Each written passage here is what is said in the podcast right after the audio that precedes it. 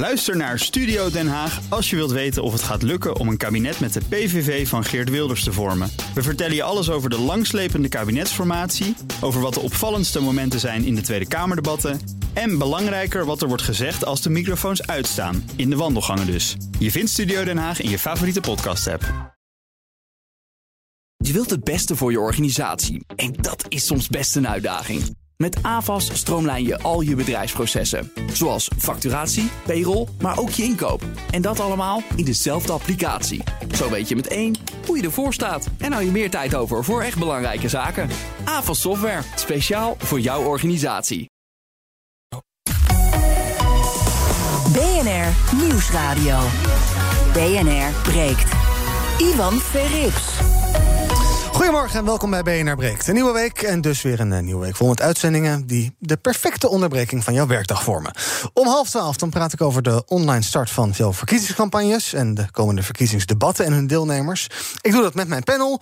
Tammy Schoots, transgenderactiviste, goedemorgen. Goedemorgen. En Carline van Breugel, kandidaat-Kamerlid voor D66, ook goedemorgen. Goedemorgen. Hier in de studio allemaal, heel fijn. Maar we beginnen met ons breekijzer. BNR breekt.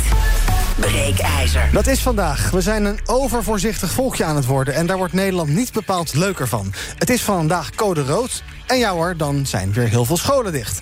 En de GGD's waren deze ochtend op slot. Je vraagt je af en toe wel eens af van... goh, kunnen we nog wel ergens tegen?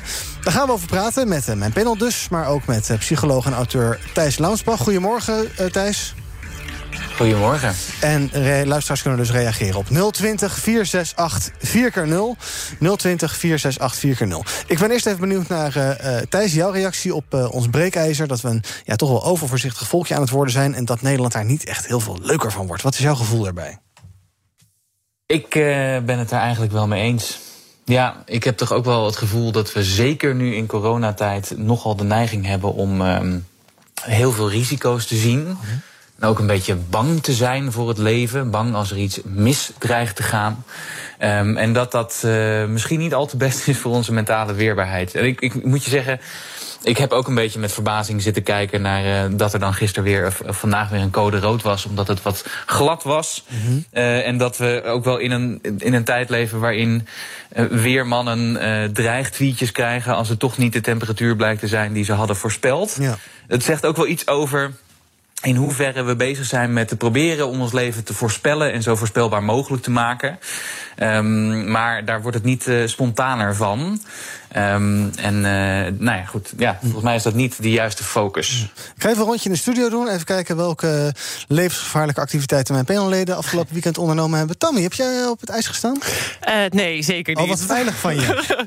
ja, ik, hou, ik ben gewoon niet zo'n schaatser en ik hou ook gewoon niet zo van ijs. Mm -hmm. Maar, uh, wat heb je wel gedaan, wat potentieel heel gevaarlijk zou kunnen zijn? Nou, ik ben verhuisd. Oh, dat is heel gevaarlijk. Ja, zeker. Want er lag allemaal sneeuw gevaarlijk. en dan kan je vallen met spullen. En... Ik had gewoon een busje met winterbanden. Oh, dus uh, ik, heb, uh, ik heb goed voor mezelf gezorgd. Wat vind je van ons breekijzer? Nou, ik word een beetje moe van die cynische houding van al die Nederlanders. Ik hoorde vanochtend ook iemand op de radio zeggen tegen een basisschooljuffrouw, de een van de weinige basisscholen die wel open ging: Oh, jullie zijn niet van suiker gemaakt. Nou, daar word ik gewoon zelf een beetje moe van, want we hebben het hier wel ergens over. Als je gaat kijken naar de cijfers, in 1999 hadden we het over 1166 doden. Inmiddels hebben we het over 661 doden. Dat komt ook doordat we voorzichtig zijn, maar dat is wel weer een stijging uh, over, over verkeersdoden. Mm.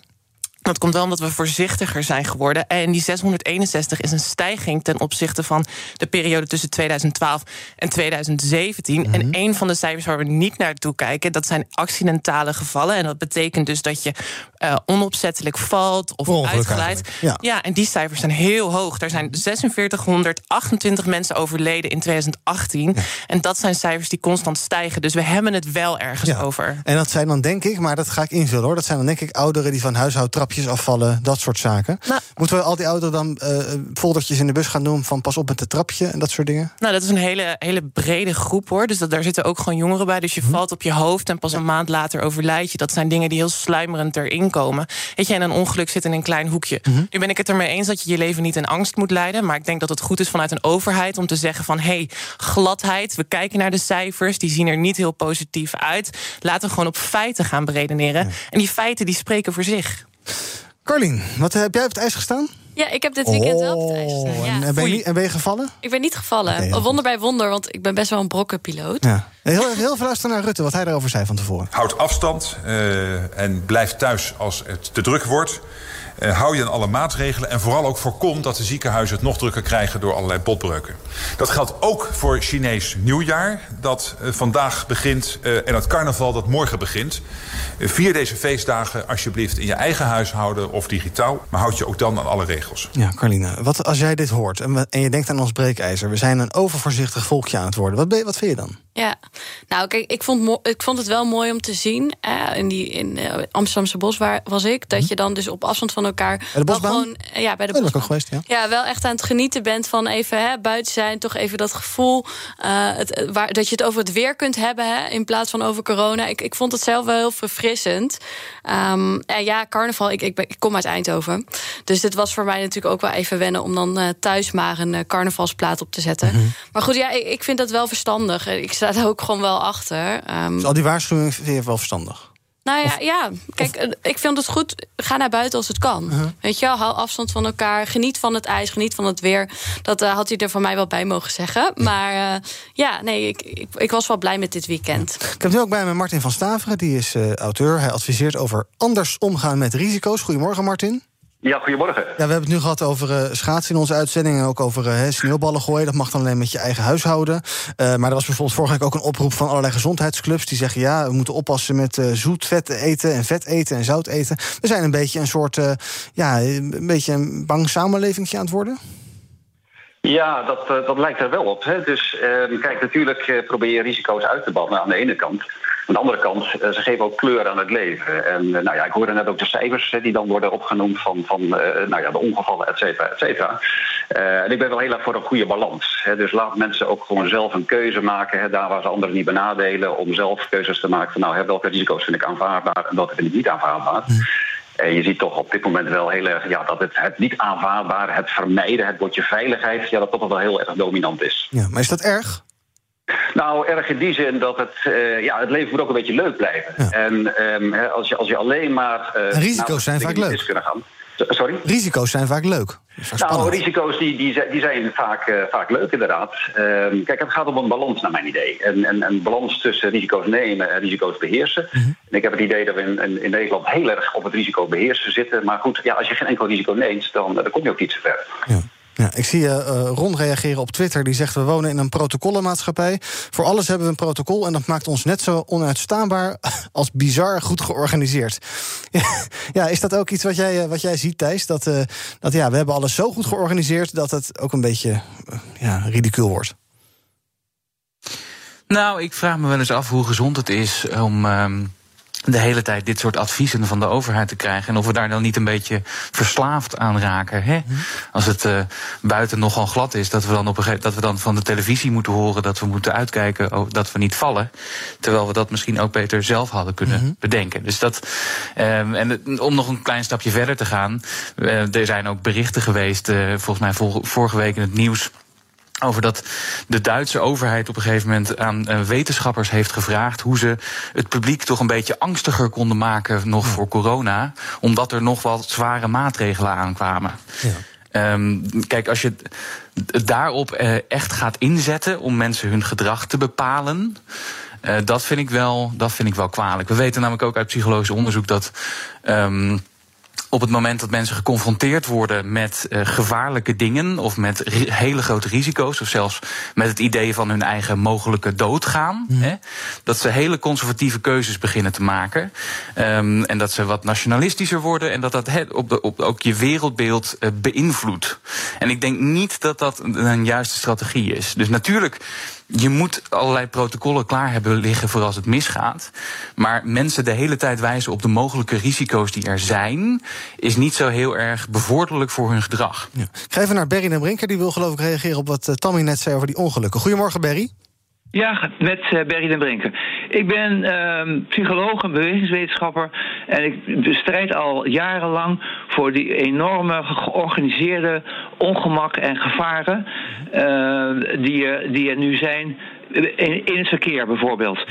Er, we hebben nu al, al 30 jaar te maken met een voortdurende stijging van het aantal uh, valincidenten met fietsen. Die veroorzaakt worden doordat de overheid geen goede maatregelen neemt om fietsroutes veilig te maken. Hetzelfde geldt voor voetgangers.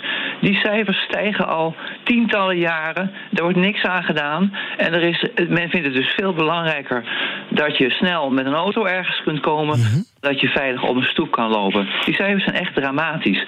En om dan te zeggen dat we overbeschermd worden door de overheid, dat, uh, dat staat haaks op wat er in werkelijkheid gebeurt. Ja. Want het is al, hoorde ik net al gezegd, die, die ongevallencijfers die stijgen alsmaar. Ja. En als dan één keer, doordat het toevallig een tijdje even heel koud is, de overheid iets doet van waarschuwen, dan moet je niet zeggen dat ze altijd waarschuwen. Nee, of, of waarschuwen ze voor de verkeerde dingen. En zijn het de dingen die makkelijk uh, ja, op, het, op het netvlies liggen? Hè? Sneeuwballen gooien, dat is iets wat je nu kan zien. Maar jij hebt het over uh, structurele problemen. En daar hebben ze dus eigenlijk te weinig aandacht voor. Ja, ik, ik, ik, ik zelf bijvoorbeeld hè, ben uh, in de loop van mijn leven bijna blind geworden. Ik loop tegenwoordig niet meer op de stoep, want dat is te gevaarlijk, omdat het helemaal vol staat, die smalle stoep. Want daar moest ook nog een fietspad op. Ja. Uh, met terrassen, uh, Plantenbakken, met, met allerlei obstakels, ja. win, winkeluitstallingen. En alsmaar om maar veel geld te kunnen verdienen, moeten we terrassen tolereren op een plek die we nodig hebben om gewoon te kunnen lopen. Ja. En het is heel moeilijk om het bij de overheid in het verstand te peuteren. Uh, dat uh, als je dit zo structureel doet, hè, het, is, het is echt structureel, het wordt alsmaar erger, uh, dat we mensen onnodig in gevaar brengen. Ja. Dan is dat ook uh, jouw betoog dat je zegt van die structurele problemen, daar moet meer aandacht voor zijn. En voor de, ja, de, de sneeuwballen dingetjes en pas op dat je niet valt op het ijs, dat dat wat minder kan? Of, nou, of, of moet het allebei wat jou betreft? Nou, iemand had het dus net over individuele verantwoordelijkheid. En Carlina had het er volgens mij ook over dat je dat zelf een beetje kan bepalen of je dat, hè, dat risico neemt of niet. Uh, kijk, en waar het denk ik over gaat, en wat denk ik ook heel belangrijk is, is dat de overheid informeert je ook om die keuze te kunnen maken. Dus het is ja. ook belangrijk dat ze je waarschuwen. Als je met code rood de weg op wil, dan ga je lekker. Nou, ga de, ja, ga de weg op. Ik vind het niet verstandig, mm. maar ze hebben ook een informerende rol. Mm. Daarnaast is het denk ik ook belangrijk dat we nu, zeker nu in een pandemie, collectieve verantwoordelijkheid uh, nemen. Ik ben het niet vaak eens met Rutte, maar waar hij het over had, is dat we. Het... Dit is voor het eerst in het programma. dat je het eens bent met Rutte. Wauw. Ja. ja, maar dat is toch heel belangrijk dat we collectief verantwoordelijkheid nemen. En dat we niet allemaal, oh ja, ik kan dat wel aan, dus ik ga lekker op het ijs staan, weet je wel. Dat is een beetje, ja, ik denk, dat voelt een beetje cru. Carline, is dit niet ook gewoon een beetje een uh, generatieding? Uh, als wij naar buiten gaan, dan kijken we op buienradar. Terwijl je kan ook gewoon naar buiten kijken, zoals ze vroeger deden. En dan zie je ook of het in dit geval wel regent. Maar hè, is dat niet ook een beetje iets wat wij met z'n allen aan het doen zijn? Nou, misschien wel. Misschien zijn we ook uh, gewend, meer gewend aan grote hoeveelheden informatie waar we dan uh, constant keuzes over maken. En ik kan me voorstellen dat als je niet bent opgegroeid met een uh, mobiele telefoon, dat je inderdaad nog heel erg ja, vertrouwt op je eigen. Um, ja, je onderbuikgevoel. Mm -hmm. Ik kan dat van mij niet vertrouwen hoor. Ik was heel blij dat er even stond van... Uh, kijk uit, het is super glad. Ja. Want dan uh, kon ik even kijken hoe ik hier vanochtend goed aan kon ja, komen. Aan de andere kant, bij radar kan je ook niet altijd vertrouwen. Uh, Thijs, nee, ja. Thijs wat, wat, wat, wat, zie, zie jij daar verschil? Jij doet veel onderzoek naar millennials... en ook hoe die met stress omgaan en dergelijke. Ehm, zie jij daar dat er een soort shift is... in hoe, ik zeg maar even, boomers omgaan met risico... ten opzichte van millennials? Hmm, ik weet niet of je zo heel makkelijk zo'n uh, generatielijn kunt, uh, kunt trekken. Ik denk wel dat we door middel van technologische vooruitgang of technologische middelen die we nu hebben, veel, um, veel meer informatie over onszelf hebben. Mm-hmm. He, dus of het, of het nou gaat over fitness trackers of over stappentellers of over hartslagmeters die in een telefoon zitten. Um, we hebben wel de, de, de beschikking over veel meer informatie over onszelf. En dat kan ook een soort gevoel geven, een soort false sense of security. Hè? Mm-hmm. Een soort van. Uh, een, een, een, ja, een gevoel van ik weet nu alles. En dat betekent dat ik, dat ik alles zou moeten weten. En het is pas goed als ik alles in mijn leven kan controleren. Tot aan mijn hartslag aan toe, ja. zeg maar. Dat is ook wel een beetje een misvatting, zou ik zeggen. Ik loop elke dag 10.000 stappen, maar ik val toch maar niet af. Heel raar is dat. Uh, meneer of mevrouw Rotte die stuurt... is het probleem niet het overprotectionisme jegens kinderen? Ik heb vroeger geleerd ijs is glad, dus let een beetje op. Het gezond verstand wordt niet meer gebruikt. Ik zie Tammy neeschudden, uh, daar wil ik zo even over horen. Maar eerst even Martin, heb jij ook het idee dat we richting onze kinderen veel te, veel te voorzichtig zijn? Je mag niet Ja, meer vallen ja, op de, een stenen en zo. Ja. Ja, ja klopt. Kijk, ehm, ik heb vroeger veel in bomen geklommen. En ik ben er ook wel eens uitgedonderd. Eh, en, en, en ik denk dat dat goed is om inderdaad ook in te schatten van nou, hè, wat, wat is nou echt gevaarlijk. Eh, en ook om een stukje zelfvertrouwen te krijgen. Dus ik inderdaad denk ik dat, eh, ja, dat het gewoon belangrijk is als kind. dat je uiteraard binnen bepaalde grenzingen toch de ruimte krijgt om zelf te ontdekken. En ook zelfs een stukje veerkracht, een stukje incasseringsvermogen te ontwikkelen. En ik denk dat dat toch wel een beetje hè, met de rubberen tegels op, op de speelplaatsen. Ja, toch een beetje af en toe in, het, eh, ja, in, in de verte verdwijnt. Ik vind het echt een idiote vergelijking. Kinderen die uit de boom vallen, zeg maar, daar hebben we het niet over. We hebben, over, we hebben het over gladheid op de weg. risico's. Ja, we hebben het over risico's, maar we hebben het over gladheid op de weg. Hè. Moet je je voorstellen dat zo'n grote auto tegen jouw auto rijdt... en je kinderen zitten achterin. Het zullen je kinderen maar zijn. Ik ga de cijfers niet nog een keer opnoemen. Eh, er blijkt gewoon uit dat het, veel be- of dat het veel beter gaat en nu weer stijgt. Het zal je kind maar zijn, weet je wel. Die komt overlijden in een Nee, auto. maar jij kijkt heel eh. specifiek alleen naar code rood, wat goed is. Maar we kijken dus ook naar andere dingen, zoals de, de, de, het Tuurlijk. sneeuwballen gooien... en eh, het, het, het slechte eten, wat allemaal niet meer mag, dat soort zaken. Maar het is denk ik ook wel belangrijk inderdaad dat er iets van... Hè, dat je een beetje, wat, wat die meneer ook zei, veerkracht Mhm. opbouwt. Maar ik snap gewoon niet zo goed dat we dat allemaal... we- Die overheid informeert ons namelijk Ja. ook gewoon. En ik snap Ja, niet... la- la- laat ik duidelijk zijn, daar ben ik het, ook, daar ben ik het mee eens. hè. Kijk, informeren is goed. Ja. Eh, informeren is heel goed. Maar als informeren inhoudt dat het heel eenzijdig is... Hè, en dat je bang wordt gemaakt, hè, zoals ook een van de andere sprekers net zei... dat je het idee hebt dat eigenlijk alles alleen maar mis kan gaan... eh, ja, dan denk ik dat we in een samenleving komen die, eh, ja, die te weinig veerkrachtig is... en die gewoon onge- ja, onvoldoende kan omgaan met eh, ja, toch de grote uitdaging... waar- waar we voor staan met elkaar. Dus het voorstel is om dan Rutte te laten zeggen... ga lekker schaatsen jongens, heb een leuke dag. Dat zouden we dus vaker moeten kijk, doen. Ik, eh, ik denk dat Rutte vanuit zijn rol eh, het goede heeft gezegd. Maar ik denk dat we ook allemaal als, als, als verstandige mensen daarin onze eigen afweging kunnen maken. Het is natuurlijk niet allemaal zwart-wit. En ik denk dat heel veel mensen ook genoten hebben van het, eh, van het, van het weer, van het ijs. Ja, en dan is het inderdaad gewoon heel vervelend dat daar een aantal mensen letterlijk door het ijs zakt. Maar om dan echt toch een, ja, in een soort krant te raken als samenleving, ik denk dat we dat niet moeten willen met elkaar. Hier gaan jullie niet uitkomen, maar dat geeft niet. Martin van Staveren, dankjewel. Fijn dat je erbij was. Auteur en adviseur, adviseur op het gebied van anders omgaan met risico's. BNR breekt. Ivan Verrips. Mooi dat het een baan is. Adviseur over anders omgaan met risico's. Je luistert nog steeds naar BNR Breekt. Zoals elke dag zit mijn panel eh, klaar voor je... met eh, allerlei verfrissende inzichten. Verfrassende inzachten, ja. Met vandaag Carline van Breugel, kandidaat Kamerlid van D66... voor D66 en Tammy Schoots, transgender activiste... en nog steeds bij me is ook Thijs Launsbach, psycholoog en auteur. En jij kunt reageren op ons breekijzer. We zijn een overvoorzichtig volkje aan het worden... en daar wordt Nederland niet bepaald leuker op. Reageer door nu te bellen naar 020 468 4x0. Dat heeft net ene Joost gedaan, maar misschien vond hij het wat te lang duren. Bel nog even terug, dan eh, beloof ik je dat als je belt... dat je vrij snel aan het woord komt. 020 468 4x0. Carline, dit deed ons ook een beetje denken aan, een, eh, eh, aan, die, aan die overheidscampagne... over hoe we voorzichtig en coronaproef samen voetbal konden kijken. Dat was ook zo'n advies van... ja, dan kon je thuis wel een soort van tribunetje opstellen... maar dan moest je anderhalf meter uit elkaar zitten... en niet uit dezelfde beker drinken.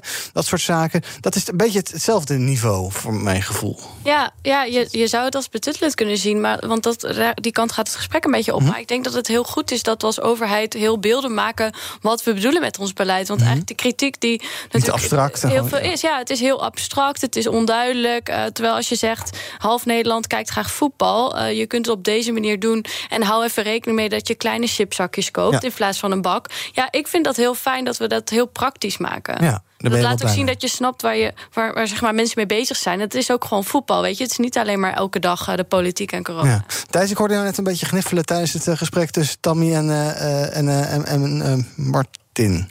Klopt? Toch? Ehm, ja, ik voel, ik voel me wel een beetje nu. eh, ik, ik hoop dat ik niet al te veel in de knorrige, eh, conservatieve psychologenhoek ga zitten. Nee. Maar ik denk wel een beetje, ja, leven is wel een beetje risico nemen. Het idee dat je alle risico's kunt uitbannen. en dat het ook goed is om te doen, is denk ik een, een tamelijk gevaarlijk idee. Ja. Ik ben het overigens wel eens met dat je natuurlijk de, de risico's best even kan, kunt aanduiden. Hè? Ehm, daar, daar, dat, dat, ik vind de cijfers die Tammy noemt, ehm, die- nou ja, die vind ik ook heel logisch eh, dat je in de trant dus iets, iets doet. Ik mis alleen vaak een beetje de relativerende boodschap. Hè? Het, is, het is glad. Dat kan betekenen dat je uitglijdt. Maar gebruik vooral ook je eigen gezond verstand. En uh, luister niet alleen maar naar ons om te bepalen hoe, hoe bang je hoeft te zijn voor de wereld, zeg maar. Dus die relativerende boodschap die er ook bij, uh, bij gegeven mag worden, die mag wel iets uh, harder klinken, wat mij betreft. Ik ga even naar.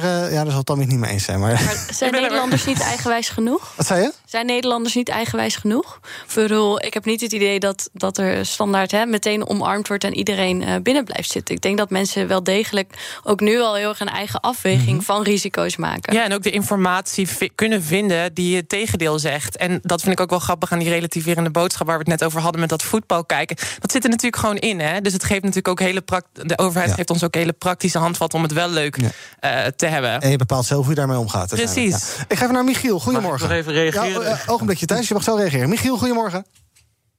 Hey, uh, goedemorgen. Zeg het maar. U spreekt met Michiel. Um, ja, ik vind dat er in Nederland ook uh, uh, zeg maar in de waarschuwingscode enige erosie plaatsvindt. Omdat we al heel snel spreken over code rood. En als je heel snel en vaak code rood hebt, dan uh, gaat ook het waarschuwend karakter daarvan naar beneden. Mm -hmm. Heb jij het idee dat er de afgelopen jaren veel vaker code rood is? Dan... Ik heb de cijfers niet voor me, dus ze zullen het vast weten. Ja, maar... ik, vind, uh, ik vind eigenlijk dat het nogal snel code rood is. Ja. Goed, het is glad, maar je kunt prima op de weg. We zeggen, maak een code oranje van. Ja. En hetzelfde vind ik eerlijk gezegd met corona.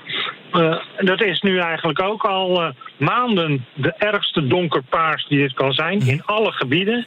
Dan denk ik, ja, je moet misschien ook een. Uh, dan zie je ook moeilijk dat het beter gaat als het altijd code rood is of altijd code donkerpaars. Ja, nou fijn dat jij het bruggetje naar corona gemaakt. Daar moeten we het ook zeker nog even over hebben. Maar eerst even naar Thijs, want die wilde nog reageren net. Nou ja, de vraag was: zijn Nederlanders niet uh, eigenwijs genoeg? Hè? Dat vond ik wel een mooie vraag. Ik denk dat een heel groot deel van de Nederlanders wel eigenwijs genoeg is om zijn eigen conclusies te trekken. Ik denk ook wel dat er een deel van de Nederlanders is die sowieso al wat bang is aangelegd. En zeker in deze tijd van corona. En misschien dan ook nog eens daarbovenop een tijd van heel extreem weer de hele tijd met die angst geconfronteerd wordt. En echt steeds meer nog het gevoel krijgt: oh jeetje, het is wel, het is vreselijk eng om nu naar buiten te gaan. Ja. Uh, he, dus, dus ik maak me dan wel een beetje zorgen over wat het doet voor mensen die sowieso al wat angstgevoelig zijn. Mm -hmm. En nu helemaal vaak de boodschap krijgen: ja. het is heel erg eng en gevaarlijk in de wereld. En nuchtere mensen die kunnen dat misschien wel verwerken en die doen ermee wat ze willen. Maar als je dan misschien een beetje bang aangelegd bent, dan denk je: hoe, nou blijf maar binnen. Um, want inderdaad, zou het niet bijvoorbeeld een idee zijn als we ook in die uh, coronaregels uh, mensen wat meer verantwoordelijkheid geven? In de zin van: als jij met elkaar op een verjaardag wil, naar een verjaardag wil gaan, dan zorg je dat je daarvoor een aantal dagen in quarantaine gaat. En dan creëer je zo je eigen bubbel. En dan is het minder generiek, maar dan leg je wat meer verantwoordelijkheid bij mensen neer. En nu is Tammy al de hele dag heel kritisch op mij, wat goed is. Dus ik ben heel benieuwd naar haar idee wat, op mijn opmerking. Nou, ik vond, het, uh, ik vond het wel heel mooi wat die meneer zei over. Uh, we doen het altijd constant naar code rood. En het is allemaal heel heftig. En dat haalt een beetje dat waarschuwingskarakter eraf. Misschien moeten we er wat meer nuance in gaan mm -hmm. brengen. Misschien moeten we daar inderdaad wat meer gelaagdheid in aanbrengen. Kijken of, hè, of we daar experimenten mee kunnen doen. Dus ja. ik vind eigenlijk dat een heel goed idee. Oké. Okay. Dus, en er gebeurt vandaag een experiment, daar gaan we het zo meteen nog ja, over hebben in deze zeker. uitzending. Uh, maar inderdaad, eigen bubbels creëren, Carline, dat je zegt van nou iets meer verantwoordelijkheid bij, uh, bij burgers zelf, in plaats van dat je hoog vanuit Den Haag oplegt, zo moet het en zo doet u het? Ja, wat, wat ik daar als risico in zie, is eigenlijk de onduidelijkheid. Hè? Dus mensen hebben nu al best wel vaak moeite met het grote gros aan maatregelen. Ik herken het soms zelf ook, dat ik denk, oh, mag dit nou wel of niet? Ja. Dat ik het echt even op moet gaan zoeken. Ene week is wel anders dan de andere ja, week. Ja, dus dat vind ik wel lastig. Um, om daar dan nog meer uitzonderingen op te maken. En of dat dan daadwerkelijk verduidelijking biedt. Maar het gaat natuurlijk niet over uitzonderingen, het gaat over gelaagdheid. Dus dan zitten we nog steeds allemaal in een andere kleur. Hè? Dus in plaats van rood zitten we, hè, in, of paars zitten we in een kleur misschien net iets daaronder. Over het weer bijvoorbeeld bedoel je? Ja, over het oh, weer. Ja, maar absoluut, dat, dat zou je ja. bijvoorbeeld ook met corona kunnen toepassen. Ja, weet je wel? Dus dat er wat meer gelaagdheid is, dat we daar wat meer tussen switchen. In plaats van hoog-middenlaag, dat je ook nog ja, en ook, ja, nou dus ja, dat kan uh, mogelijk maken. Dat, dat, vind ik heel belangrijk. Bijvoorbeeld ook echt voor studenten of mm -hmm. voor jongeren. Dat, mm -hmm. dat ze op, met sneltesten weer naar school kunnen en zo. Dat vind ik super belangrijk. Ja. Dus daar voel ik heel veel voor. Ja. ja. Thijs, uh, het laatste woord is uh, voor nu even aan jou. Het, het, beleid is er nu enorm op gericht om ervoor te zorgen, hè, om die IC's te ontlasten. Um, mm -hmm. Hoe zou dat, als je eventjes vrij denkt, hoe zou het kunnen dat, je, dat we iets meer vrijheid hebben en ook iets, meer die, iets minder die regeltjes uit Den Haag loslaten op een verantwoorde manier? Waarbij we toch iets meer risico kunnen nemen dat we zelf mogen inschatten. Nou, succes ermee. vind ik een hele goede en mooie vraag.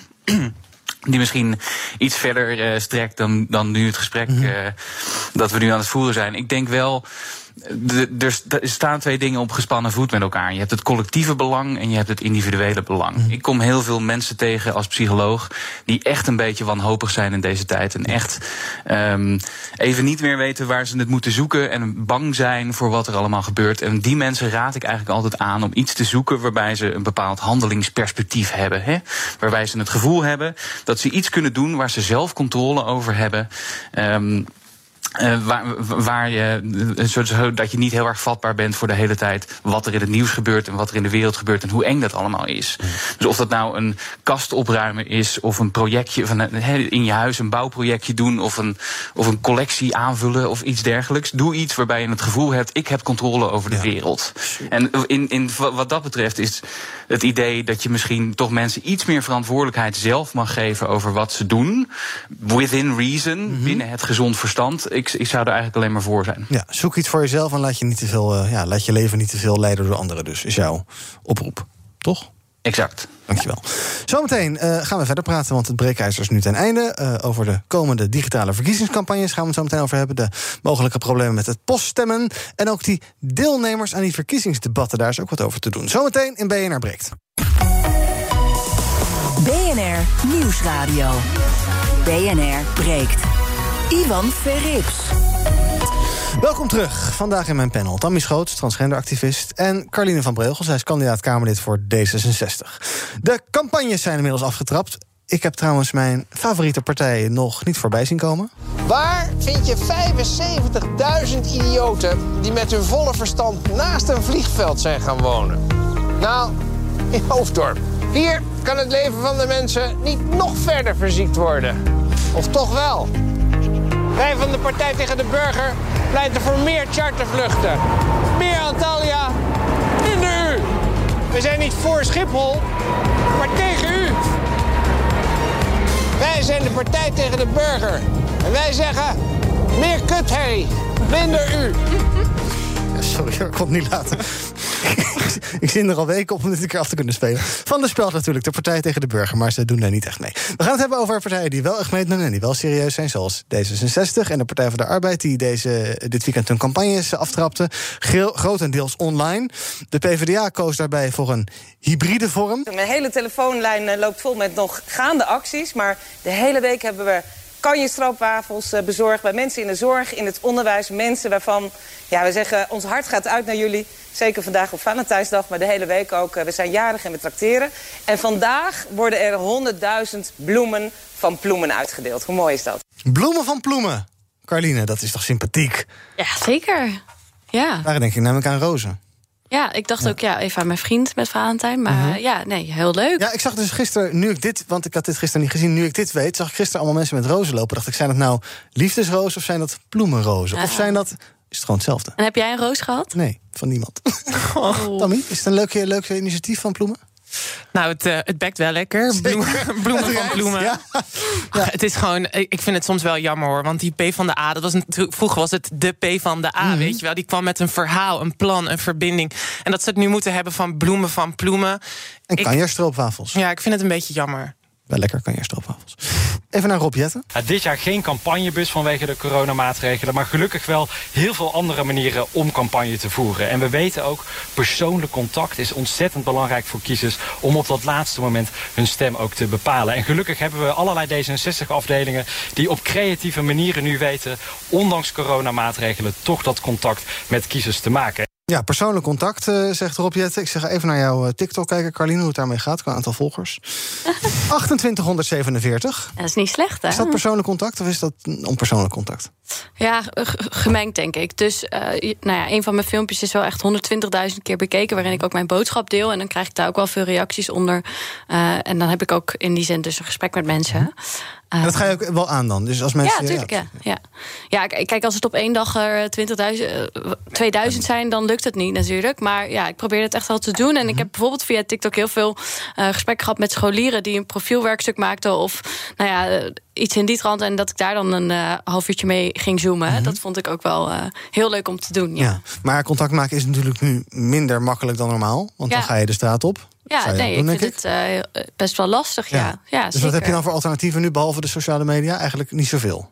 Nou ja, heel veel dus via Zoom. Ja. Dus ik zit uh, eigenlijk de hele dag in uh, gesprekken daarvoor. Ja, met potentiële kiezers. Ja, ja. Wat leuk. Ja. Hoe, uh, zie jij iets van de campagne, Tammy? Nou, ik, on, via sociale media? Ik wil toch wel even benoemen hoe losgezongen de, part, of de campagne van D66 soms is.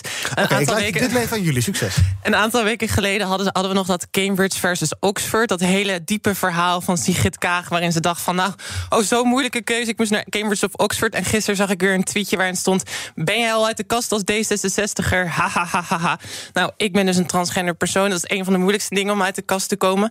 Dat D66 daar zo'n grapje van maakt. Ik vind, het, ik, ik, vind het onsmakelijk, ik vind het belachelijk. En ik laat gewoon zien hoe slecht die campagne van D66 gaat. Sorry dat ik ja. het zeg. Ik dacht, ik moet het toch even benoemen. Ja, ik vind op, op twee punten, zeg, op twee posts, zeg maar, een hele campagne omtrekken. Dat vind ik niet op zijn plaats. Maar kijk, als biseksuele vrouw uh, vond ik die opmerking ook uh, mis. Ja, daar sloegen we echt een plank mee mis. En die, die hebben ook uiteindelijk die tweet verwijderd.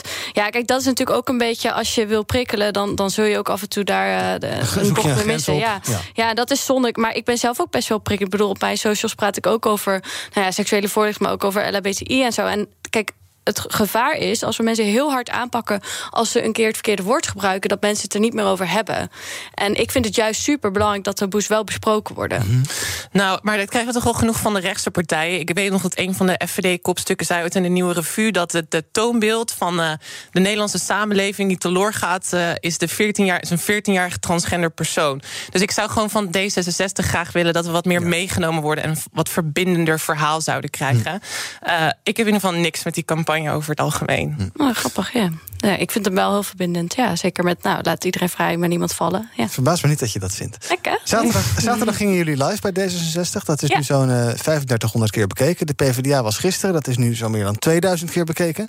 Dat zijn niet echt de aantallen dat je denkt van... nou, dit, um, dit is uh, wereldveranderend. Gaat dit worden? Blijkbaar boeit mensen politiek gewoon niet zoveel. Als, nou, als er maar 2.000, 3.000 mensen kijken. Nou, ik denk dat er zeker wel een, een, kloof is tussen de, de mensen die politiek betrokken zijn en degene die gewoon moeilijk mee kunnen komen. Mm -hmm. En dat dan het uh, voor hen niet het eerste is wat ze denken op hun vrije dag. Nou, ik ga nu uh, een kwartier naar uh, Sigrid kijken. Mm -hmm. Wat ik natuurlijk zelf wel heel leuk vind. maar nee, dus ik denk dat we daar, daar zit zeker wel iets dat we politiek toegankelijker moeten maken dan alleen maar lange speeches opnemen. Maar ik denk dus ook dat we dat doen. En dat bijvoorbeeld zo'n filmpje dan misschien mm -hmm. niet zoveel is bekeken, maar vervolgens de artikelen die erover geschreven worden, ja. zoals een AD, ja, dat die dan wel weer heel veel bekeken wordt. Dus dat er meer manieren zijn uh, om die boodschap aan te Dus luisteren. het is een manier om mensen te bereiken, inderdaad. Via andere media dan dus ook. Um, nou werd gisteren bekend wie de deelnemers worden van het RTL-debat. Dat zijn Rutte, Wilders, Hoekstra, Kaag, Klaver en Marijnissen. Daar mist één prominente naam, namelijk Lilian Ploemen. Gijs Rademaker van Eén Vandaag die legde bij op één uit hoe dat kan. Bij ons doet Marijnissen niet mee en doet Ploemen wel mee. Wat volgens mij RTL doet, is een gemiddelde van de stand in de Kamer... plus de peilingen. En daar maken ze gemiddelde van. En wij pakken de peilingen van Ipsos en Eén Vandaag... van het afgelopen jaar en daar maken we gemiddelde van. Wat je ziet, is dat de Partij van de Arbeid negen zetels heeft in de Kamer. Omdat ze natuurlijk vier jaar geleden een verpletterende nederlaag hebben geleden. Ja. En die zetels, die zorgen ervoor dat ze er nu af liggen. Want de laatste twee jaar zie je volgens mij bij ons alle drie... dat de PvdA structureel hoger staat dan de SP.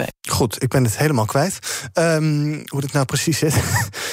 dat lijkt me toch wel een behoorlijke tegenvaller voor de PvdA... dat Ploemen bij RTL niet uitgenodigd is. Vind je dat eerlijk, Tommy?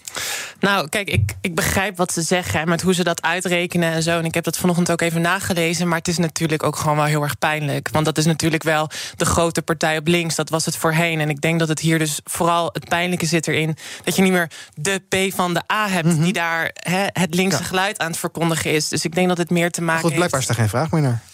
Nou ja, dat, dat, uh, dat moeten we gaan kunnen. zien volgende maand. Ja, maar, ja. maar ze krijgen ook niet echt de kans om zich nu weer te gaan herpakken. Weet je wel, ze hebben het ook niet echt gelukkig getroffen met Lodewijk Asscher en zo. Dus dat is gewoon wel heel erg jammer. Maar dat doen ze zelf.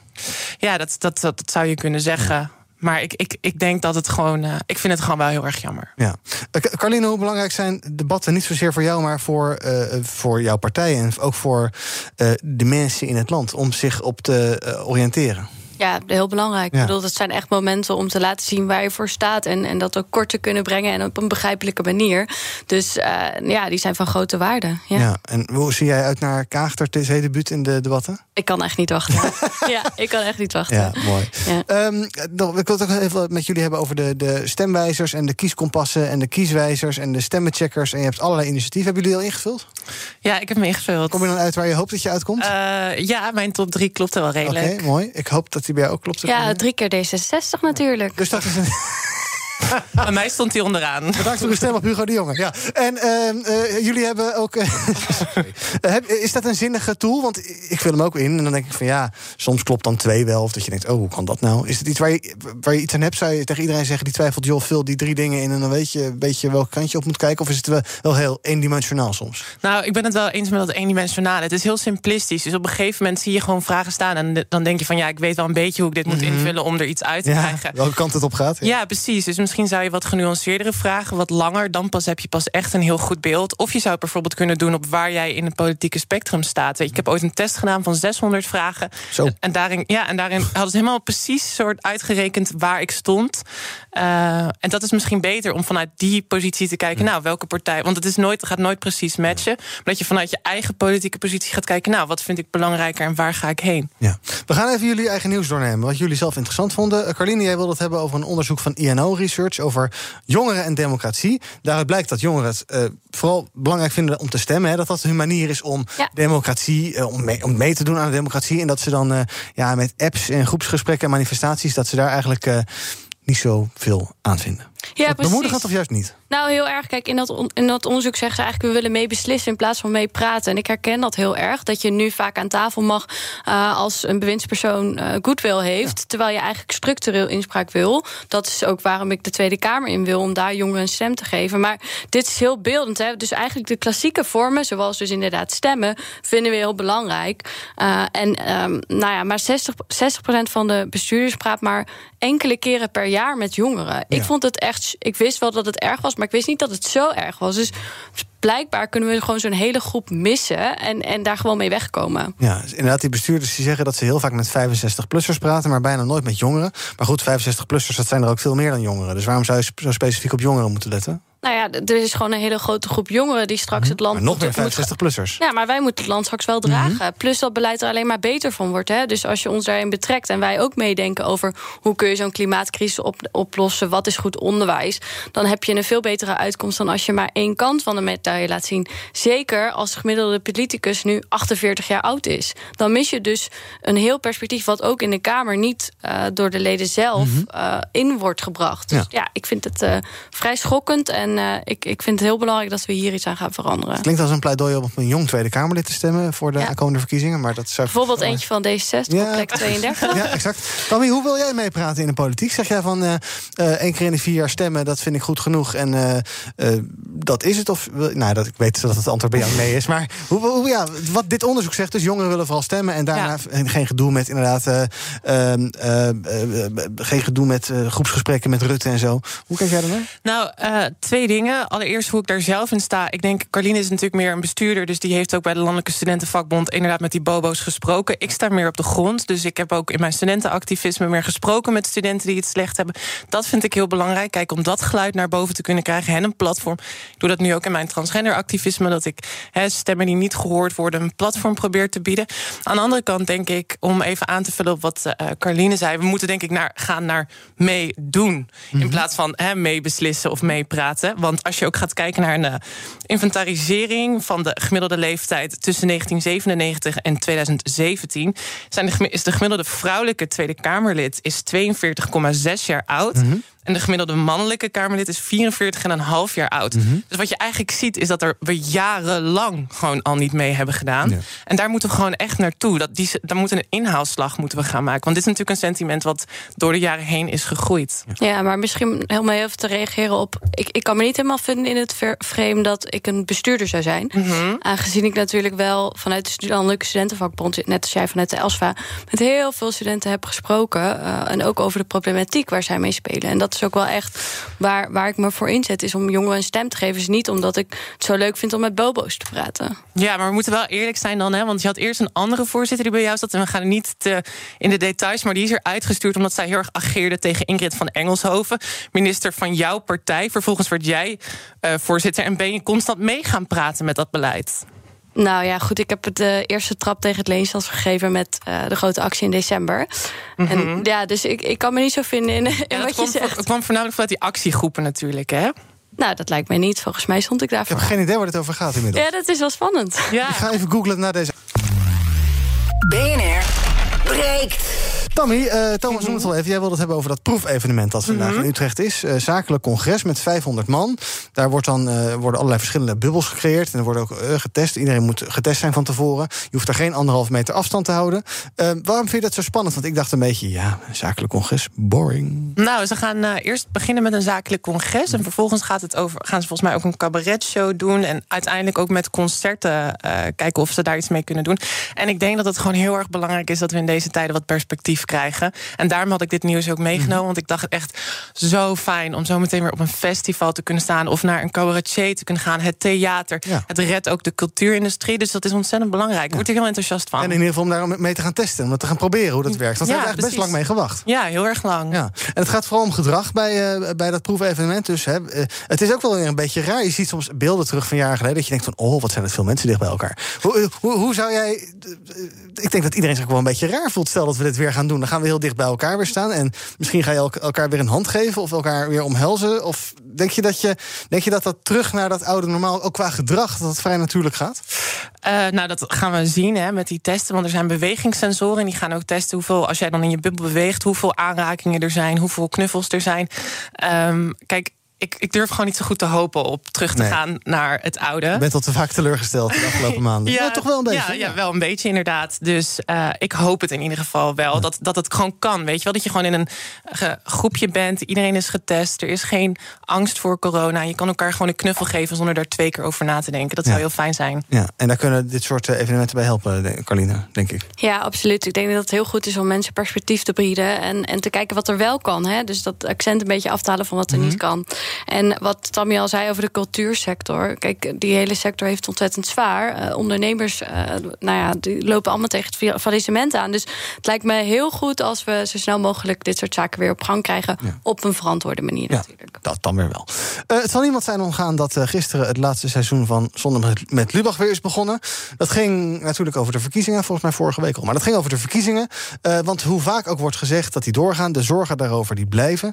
Ehm, ja, Carline, Democraten 66, jij wil natuurlijk stemmen eh, volgende maand. Zeker. Er is geen, geen denk aan dat het niet doorgaat, wat Ja. jou betreft. Nee, nee, en op een veilige manier. Ja. Dus ik denk dat we daar nog wel. eh, Maar er zijn allerlei mensen die zich zorgen maken. Er zijn een paar burgemeesters, de mensen uit het OMT die zeggen: Nou, is dat nou wel zo verstandig? Ja, nou ja, goed. We hebben nu dan? natuurlijk de verkiezingen over drie dagen uitgespreid. Mhm. Ik hoop met het thuiswerken dat mensen ook zelf een geschikt moment kunnen eh, vinden. En Ga jij zelf in een van die eerdere dagen stemmen, denk je? Want het is eigenlijk, die eerste twee dagen zijn eigenlijk bedoeld voor kwetsbare mensen. Dus dan gaan we alsnog met heel veel niet kwetsbare mensen... gaan we allemaal op die woensdag naar het stemlokaal. Nee, nee ik, ga, ik op- ga op het eh, veiligste moment stemmen, laat ik het zo zeggen. En dat is? Ja, dat, ik, ik, weet acht ik, of weet het eigenlijk, ik dacht eigenlijk dat er sprake zou zijn van uitstelgedrag. En dat mensen allemaal juist op het laatste moment Mhm. zouden gaan stemmen. Ja. Dus eigenlijk, eigenlijk zou je een tip willen, zou je willen weten wanneer een Ja. aan te bevelen moment is. Oké, dan Absoluut. moeten we achteraan. Wanneer ga jij stemmen? Maandag, dinsdag, woensdag? Nou, ik hoor, hoor niet tot de kwetsbare groepen. Nee. Dus als die eerste twee dagen voor de kwetsbare groepen zijn... dan ga ik sowieso op Woensdag. de dag die voor mij, eh, de woensdag. Eh, wat ik wel denk ik heel belangrijk vind... is dat heel veel mensen werken, denk ik. Van 9 tot 5 zitten ze achter Zoom. Eh, dus ik probeer denk ik ofwel heel vroeg te gaan... Mhm. Ofwel ergens in de middag. Gewoon dat ik wel wat mensen ontwijk. Ik maak me daar namelijk ook wel een beetje zorgen over. Ja. Niet alleen voor mezelf, maar ook voor en mijn ouders die gaan stemmen. Dat soort dingen. Ja, en ja, je moet waarschijnlijk toch even in een wachtrij staan. En ja, eh, anderhalve meter, we gaan het allemaal wel proberen. Maar wie zegt dat het allemaal lukt? Ja, en ook of het kan, hè? Want ik merk dat ik weet dat ik heb gestemd eh, een aantal jaar geleden. En dat was best wel op een hele kleine locatie. Dus dan vraag ik me af, gaan ze dan rijen over de stoep zo zetten? Ik, eh, ik vraag me nog wel even af hoe dat logistiek gaat werken. Of hebben ze die locatie dit jaar niet? Ik weet het allemaal niet. Ja. Ehm, er is ook veel discussie over poststemmen. Dat is nu voor eh, 70-plussers alleen. Eh Lubach had het daar ook over in zijn uitzending. Deze week is er een eh, proef gedaan met dat briefstemmen om te kijken of ouderen dat überhaupt wel kunnen. Hoe moeilijk kan het zijn? Ik heb de niks instructies gevolgd. Ik denk, ja, het is eigenlijk heel eh, eenvoudig. Helaas toch niet. Meer dan de helft heeft een ongeldige stem uitgebracht. Ja, het bleek dus ingewikkeld te zijn, want je moest een envelop in een envelop stoppen. En eh, eh, ja, als inderdaad de helft van de mensen die deelnamen aan deze proef het niet snapte of het niet goed deden, dat is toch best wel zorgelijk. We gaan dan heel veel stemmen gaan verloren raken. Ja, super zorgelijk. Wat moet Ja, eh, gebeuren?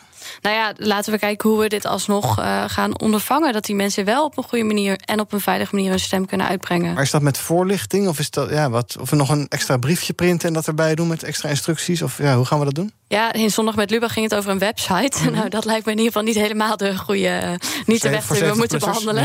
Ja, nee, dus um, nou ja, ze hebben dus een test gedaan. Dan zullen ze ook weten waar het op misgaat. Mhm. Dus dan uh, eventueel gewoon nieuw drukwerk. Ik Ja. bedoel, uh, Ja, dus je kan ook denken, nou, dat scheelt zich een hoop stemmende boomers. Uh, hè. Dat is vooral een probleem voor het CDA voor 50 plus dan. Dat is eigenlijk wel een goed idee. Ook voor de jongere stem, die is nou eigenlijk wat sterker misschien. Nou, ik ben zeker niet uh, voor democratisch frauderen. Dus als je me dat in de schoenen wil schrijven, dan wil ik dat bij deze uh, ontkrachten. Dat is een poging. Nou, wat ik denk ik wel heel, erg- wat denk ik wel heel erg belangrijk is om. uh, ja, weet ik, weet ik. Wat denk ik wel heel belangrijk is om hierbij te zeggen, is dat dit natuurlijk gewoon falend overheidbeleid is. Zeg maar, ze hadden al veel eerder moeten beginnen met testen, hè, moeten proberen. Want om nu, hè, we zitten nu bijna een maand voor de verkiezingen, nog, nog- we hebben zelfs minder tijd om nu nog voorlichtingen te moeten geven, uit te moeten leggen hoe poststemmen werken. De democratie heeft gewoon geen prioriteit gekregen hier. Dat, is gewoon, dat staat als een paal boven water. Ja, er was wat anders te doen, namelijk corona. Ja, maar ik Ja. denk dat het democratische proces, zeker, hè, dat is wel een beetje waar we afhankelijk van zijn. Het systeem waar, waarin we leven. Dat is een van de fundamenten waarop we hier kunnen zitten en met elkaar kunnen praten. Ik snap niet waarom dat niet voldoende prioriteit heeft gekregen. Waarom we niet echt al vier, vijf maanden hiervan eh, af begonnen zijn met poststemmen, hè, via digitaal stemmen. Dat we dat zijn gaan proberen. Zou jij dan wel zeggen, joh, eh, stel de boel maar een paar maanden uit... en dan gaan we het even goed doen, de, de verkiezingen dus? Ja, dat is, dat is echt een heel duivels dilemma, inderdaad. Want ik denk dat het belangrijk is dat we gaan stemmen. Hè, dat er verantwoordelijkheid afgelegd wordt. Aan de andere kant, ja, zie ik ook wel in dat het waarschijnlijk dat, er, dat het ook op plekken mis zal gaan. Eh, ik weet heel eerlijk, mensen zeggen het vaak niet op de radio, maar ik weet het echt Nou, niet. dat is heel goed. Als je, het niet, als je het niet weet, dan moet je dat zeggen. Ik dat weet het niet. helemaal niks. Nee, Ja. ja. je komt er niet. En als het een Carline ligt, gewoon doorgaan dus, hè? nou ja, alles op alles zetten om het goed, op een goede manier eh, door te laten gaan. Mits Mits? het veilig kan. Mits het veilig kan. Oh, je kent me ondertussen. Over stemgedrag gesproken. Maurice de Hond die ziet dat er maar één groot thema is. En dat is de crisis. En niet over de nevenschade die er is. En bij deze verkiezingen lijkt het me ook niet, behalve als er iets een hele externe gebeurtenis is die we nu niet kunnen voorspellen, dat zo dominant blijft bij mensen dat er geen ruimte is om ineens bij het debat eh, te roepen: oh geweldig. Plus, dit keer is er geen tweestrijd. Er is niet van wie wordt de grootste, wat in het verleden altijd een component was, gekoppeld aan een lagere opkomst. Mensen ontzettend gaan dwarrelen alle kanten op. Zeker bij een lagere opkomst, waar de kiesdrempel niet meer 70.000, maar waarschijnlijk 60.000 wordt, zal de kans waarschijnlijk voor die kleinere partijen ook groter worden. Ja, is dat zorgelijk of zijn jullie blij dat er nog ruimte komt voor eh, nog meer kleinere partijen? Is maar even naar Tammy. Nou, ik denk dat het wel belangrijk is dat we die meerstemmigheid wat meer gaan vangen. Omdat ik het gevoel heb dat de partijen in het midden wel naar elkaar toe bewogen zijn. Hè? Dat het echt wel een beetje een eenheidsworst is. En er valt wat te kiezen. En dat is natuurlijk in een democratie altijd heel erg fijn. Ja, Eens ik vind het, het eh, heel belangrijk dat, dat mensen zich kunnen vinden in, in de partijen die er zijn. En als ze zich nu niet kunnen vinden, dat ze zich straks wel vertegenwoordigd voelen. We gaan even kijken naar wat trending is op sociale media. Onder andere de hashtag Code Rood. Dat is niet die mevrouw van Facebook. Dat is wat het vanochtend was. Het is nog steeds glad in eh, Noord- en Oost-Nederland. Dus pas een beetje op. IJssel is ook trending. De scholen dicht. Eh, die hashtag is trending. Je zou je bijna afvragen, gaan die ooit nog open op maandagen? Verkiezingen 2021. Ook op Twitter lijkt de start van de campagne te zijn doorgedrongen. En Marion Koopmans is trending. De bekende viroloog die net terug is uit China. Die zat bij op 1, maar ze is terug uit China.